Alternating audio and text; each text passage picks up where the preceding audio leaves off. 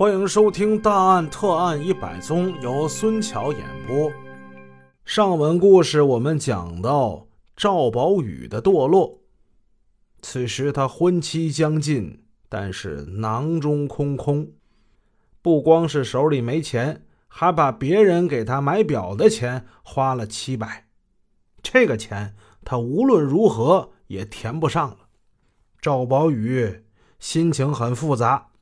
他看着那些印着花纹的五块、十块的票子，这些东西对他来说就是命根子。有人说：“那没有五十、一百的吗？”那个时候哪有五十、一百的呀？最大面值就是十元钱，那叫大团结。九零后、零零后估计很可能是没见过这个钱。主播小时候是见过这个钱的，我去试着找一张这个钱的图片。发出来也给大家看看。接着说我们这案子，这钱对赵宝宇来说就是命，有钱还可以继续的花天酒地；要是没有钱，啊，对他来说那就是一落千丈，名誉扫地。日渐膨胀的贪欲，使他对那个手提金柜越来越垂涎三尺，甚至在做梦的时候。也能梦见那个油漆斑驳、四角闪闪发光的长方形的金属小盒。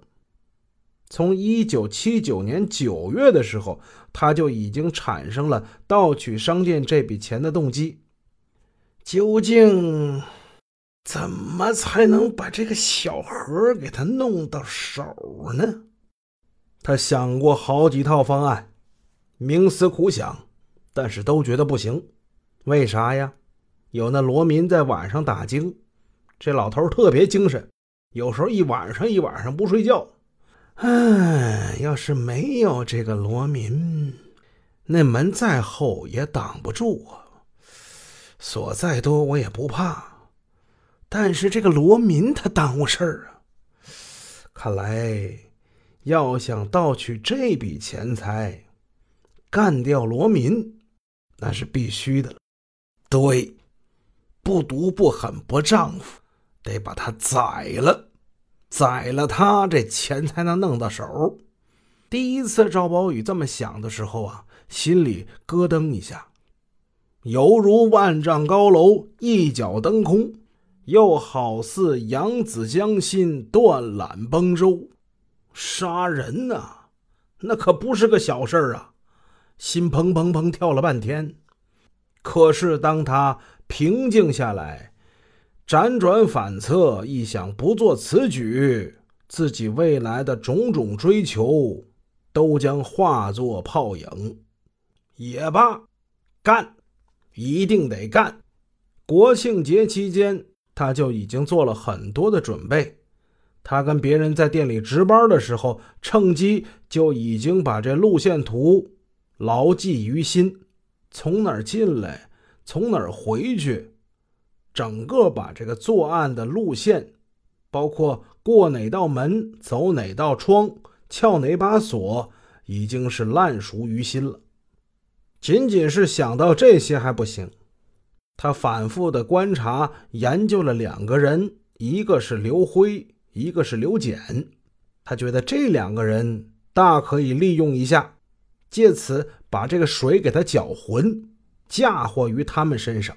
赵宝宇又研究了每一个细节，就这样，一个入室杀人、抢劫钱财的作案计划已经在赵宝宇的脑海之中日渐成熟，并且已经逐渐的完善了。到了十月十六号这天晚上，赵宝宇就付诸于行动了。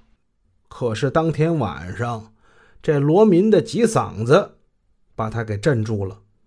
贼人还是胆虚，赵宝宇在长凳上坐了两个小时，他愣没敢动。乘兴而来，败兴而归。第二天上班，赵宝宇心情很紧张，他就观察这个事情的发展。毕竟头一天晚上，他是进入了木工房，撬过门，压过锁了。他就想看看这事儿究竟能怎么样，但是啊，一切平安无事，虽然门锁被撬，除了刘简在后院发了一通牢骚之外啊，并没有任何人形成警觉，他的心就安定下来了。经过这一次的预演，他发现这条路线是十分的成熟，没有任何人被惊动到。木工房的门锁也很容易就被撬开了。事后最主要的是，商店并没有对这个事儿进行追查。这样一来，他的胆子就大了。贼心不死，他还等待着第二次的机会。一天以后，十七号这天，一个大的机会来了。什么事儿啊？苏家屯七四幺六厂有一个登门服务。兴德义派了多名员工去苏家屯的七四幺六厂，给他们的工人配眼镜、上表带，并卖出了一批畅销的手表，营业款五千多块钱。这钱可是不少。到了傍晚的时候，工厂派了一辆吉普车，把他们一行人接回了店里。因为时间已经比较晚了，银行下班了。商店就将这五千多块钱，连同店内当天的营业款，加起来是七千二百多元的现金，把这钱全部放进了表库内那个手提金柜里。赵宝宇心里乐开了花啊，心中狂喜呀，这是天赐良机呀！哎呀，我要是真是十六号干了这活他不可能有这么多钱呐！哎呀，老天开眼呐！这叫人走石气，马走镖，兔子走了石气，枪都打不着。老天爷帮了我了，好，不用说了，就在今晚，就在今晚呢。当天晚上，在下班之后，商店又在营业大厅里召开了全店职工的大会。整个会议内容，赵宝宇也没怎么听，他的全部注意力都集中在今天如何动手。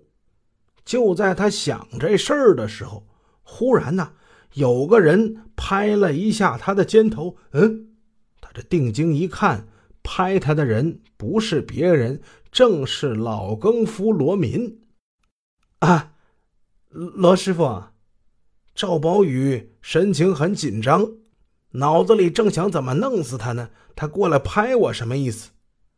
赵宝宇很聪明，他瞬间又恢复了冷静，他绝对不能想到我要干什么，马上流出一个笑脸。哎，罗师傅，哈哈，今天来的挺早啊，啊，早过来点啊，看你们搁这开会呢啊啊，你们开你们的吧，你们开你们的吧。赵宝宇提鼻子一闻。罗民身上传出来一股酒味儿，他眼前一亮，这老家伙今天晚上喝了酒了。